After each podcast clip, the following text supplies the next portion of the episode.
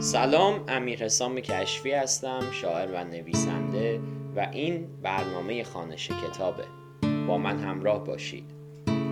بخش سوم. برخلاف عرفان و تصوف تعقل و فلسفه ورزی در جامعه ایران و ادبیات فارسی چندان مجال بروز نیافت. علت این امر به رغم تصور عام فقط این نبود که عرفا و صوفیه به مخالفت با عقل و فلسفه برخواستند و هر دو را از میان بدر کردند بلکه باید گفت بخش عمده ای از آنچه به نام عقل و فلسفه در جامعه ایران جلوگر شده بود خود در حقیقت چیزی نبود جز خرافات و موهوماتی که با زندگی و نیازهای ایرانیان آن روزگار بیگانه بود و ره به جایی نمی برد. این بیگانگی تا بدان حد بود که دانشمندی چون عمر خیام را نیز با اینکه خود منتصب به حکمت و خردورزی بود به اندیشه و اعتراض واداشت.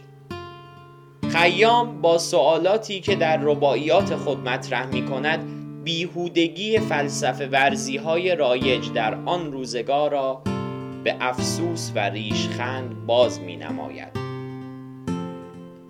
آنان که محیط فضل و آداب شدند در علم و کمال شمع اصحاب شدند. ره زین شب تاریک نبردند برون گفتند فسانه و در خواب شدند. عجیب آنکه همین رباعیات با اینکه بسیار اندک و معجزند از چنان بینش فلسفی عمیقی برخوردارند که با اکثر زبانهای مهم دنیا ترجمه شدند. و گوینده خود را به یکی از مشهورترین شاعران بزرگ جهان تبدیل کردند و راستی به جز خیام کدام شاعر دیگری را می‌توان یافت که فقط با حدود دویست بیت یا بیشتر که به او نسبت می‌دهند از چنین شهرت و قبول عامی در جهان برخوردار باشد. به هر حال بیکارگی علم و فلسفه از یک سو و اقبال مردم به عرفان و تصوف از سوی دیگر موجب شد که صنایی غزنوی در نخستین منظومه بلند عرفانی فارسی ضمن ستایش های گهگاهی از عقل البته عقلی که رنگ آسمانی دارد. پایان حکومت عقل و خرد و آغاز سلطنت عشق را در قلمرو شعر و ادب و فرهنگ ایران اعلام کند. تقریبا همزمان با سنایی احمد غزالی نیز کتاب سوانه الاشاق را نوشت که با همه اختصاری که دارد از حیث زیبایی و اشتمال بر احوال و اطوار شگفتانگیز عشق کتابی ارجمند و کم نظیر است. از این پس یعنی از اوایل قرن ششم به بعد شعر فارسی عمدتا رنگ تعالیم عارفانه و صوفیانه به خود می‌گیرد و حتی شاعران مدیه پردازی چون انوری و خاقانی نیز از تأثیر آن برکنار نمیمانند. نظامی گنجهی هم که شهرت او اصلا مرهون سرایش داستانهای عاشقانه چون خسرو و شیرین و لیلی و مجنون است ترجیح می دهد که کار خود را با سرودن منظومه عرفانی و تعلیمی به نام مخزن الاسرار آغاز کند.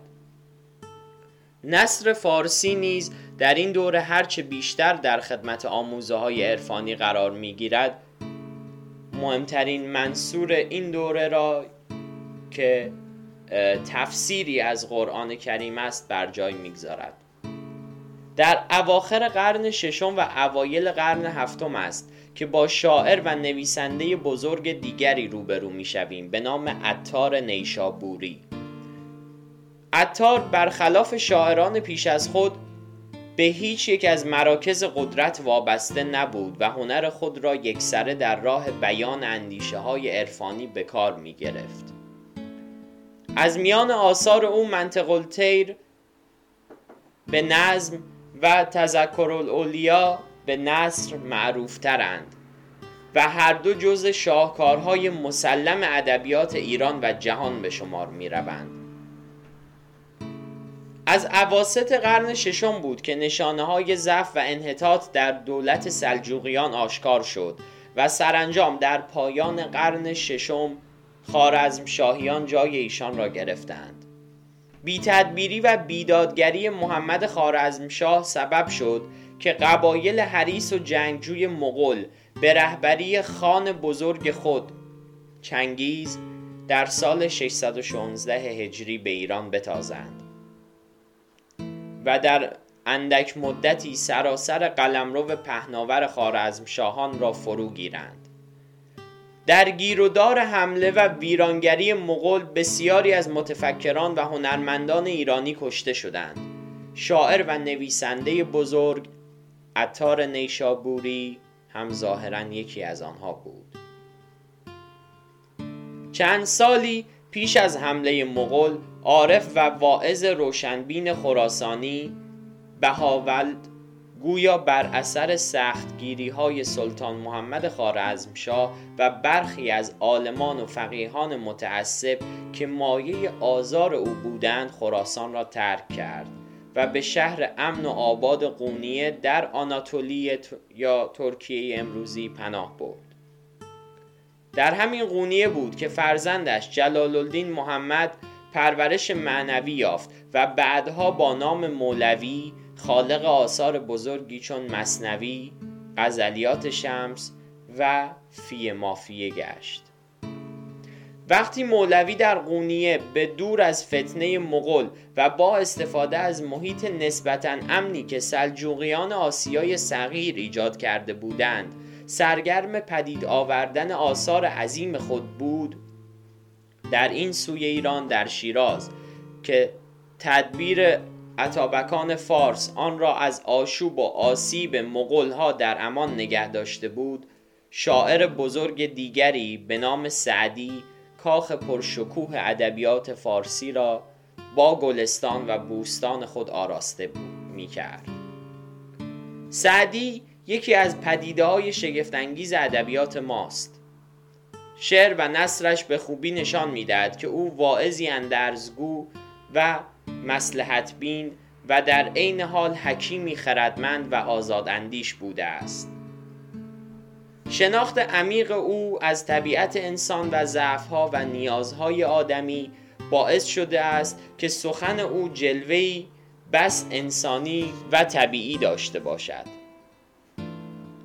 وی دنیای موجود را با همه کاستی هایی که دارد دنیای دوست داشتنی می بیند و با این حال دائما گوش زد می کند که آدمی اگر بخواهد می تواند جهان را با رفتار درست خیش از این هم که هست بهتر و زیباتر کند.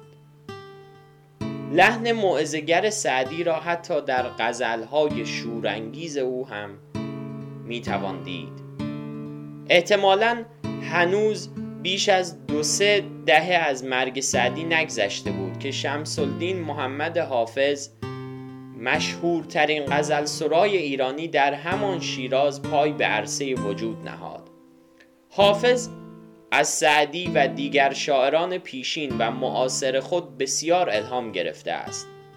لاکن بنای شعر خود را چنان جاودانه و رازآلود برآورده که آن را از ساخته های دیگران به کلی متمایز کرده است بیننده ای که وارد این بنا می شود خود را در دهلیزها و تالارهایی تو در تو میابد که به انواع ظرایف هنری آراسته شدند و معلوم نیست به کجا ختم می شوند.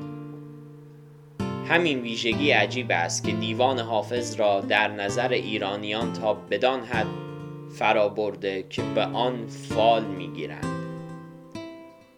و از آن آسایش خاطر میجویند. به جز حافظ این موهبت تا کنون نصیب هیچ شاعر یا نویسنده ای نشده است. با مرگ حافظ در اواخر قرن هشتم زندگی نسبتا آرام شهر شیراز هم به پایان رسید و تیمور لنگ که در بیرحمی و خونریزی یادآور افسانه چنگیز بود این شهر را تصرف کرد. پایان بخش سوم.